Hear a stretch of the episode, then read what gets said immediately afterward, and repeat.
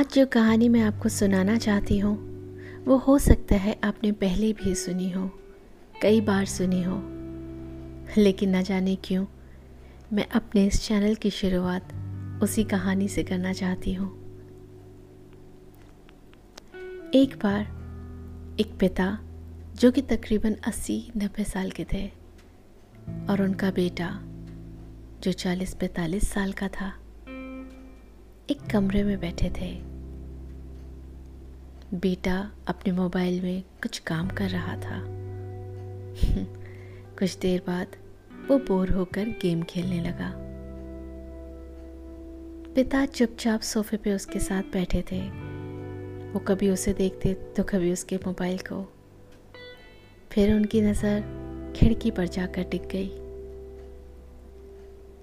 कुछ देर बाद वहाँ एक चिड़िया आकर बैठ गई। पिता मुस्कुरा दिए और अपने बेटे से बोले बेटा ये क्या है?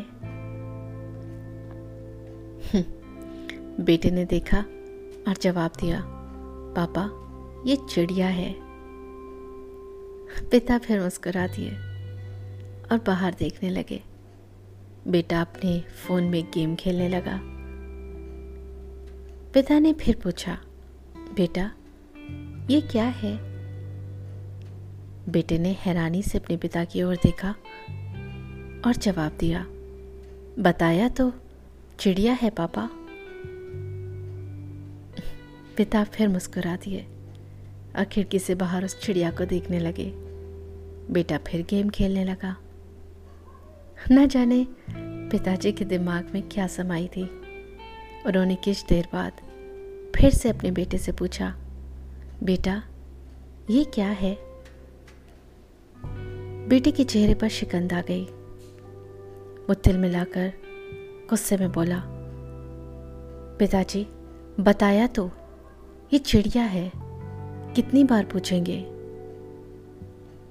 पिता ने कुछ नहीं कहा। वो फिर उस चिड़िया को देखने लगे।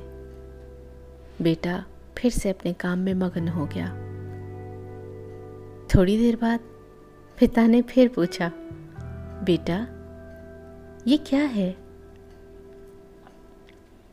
बेटा इस वक्त गुस्से से तिल मिला रहा था। सोफे से खड़ा होकर चिल्लाकर बोला, पिताजी, बताया तो ये चिड़िया है, ये चिड़िया है, ये चिड़िया है। कितनी बार पूछेंगे आप? समझ नहीं आ रहा क्या?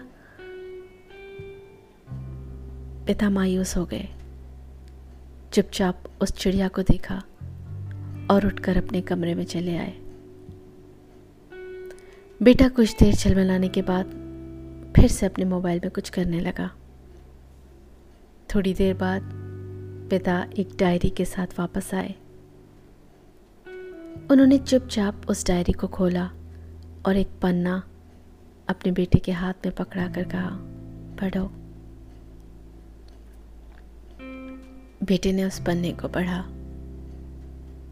उस पर लिखा था आज मेरा तीन साल का बेटा मेरे साथ पार्क में आया।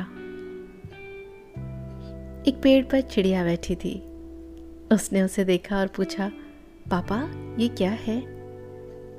और मैंने उसे बड़े प्यार से जवाब दिया, बेटा, ये चिड़िया है। उसने फिर मुझसे पूछा, मैंने फिर जवाब दिया, उसने ऐसा तेईस बार किया।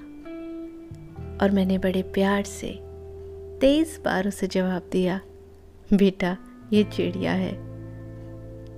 जितनी बार वो मुझसे सवाल करता, उतनी ही बार मुझे उसकी मासूमियत पर प्यार आता। मैंने उसे गले से लगा लिया और कहा, बेटा, फिर पूछना है कि क्या है ये? बेटे ने जब ये पढ़ा तो उसकी आँखों से आँसू टपकने लगे। उसने अपने पिता की ओर देखा और झट से उन्हें गले लगाकर कहा, मुझे माफ़ कर दीजिए पिताजी। मुझे माफ़ कर दीजिए। दोस्तों, हम अपने माँ बाप की कदर नहीं कर पाते। वक्त रहते उनका ख्याल नहीं रख पाते। उनकी छोटी छोटी बातों, उनके छोटे छोटे सवालों पर गुस्सा करने लगते हैं। और हम ये भूल जाते हैं कि जब हम छोटे थे तो ये वही माँ बाप हैं जिन्होंने हमें इस ज़बान से बोलना सिखाया है। हम ये भूल जाते हैं कि वही माँ बाप हैं जिन्होंने हमारे लड़खड़ाते कदमों को संभाल कर हमें चलना सिखाया है। काश जितने संयम से हमारे माँ बाप हमें बड़ा करते हैं, उतने ही संयम से हम उनके बुढ़ापे का सहारा बने। अगर मेरी स्टोरी आपको अच्छी लगी हो तो प्लीज़ आगे शेयर ज़रूर करें। Thank you so much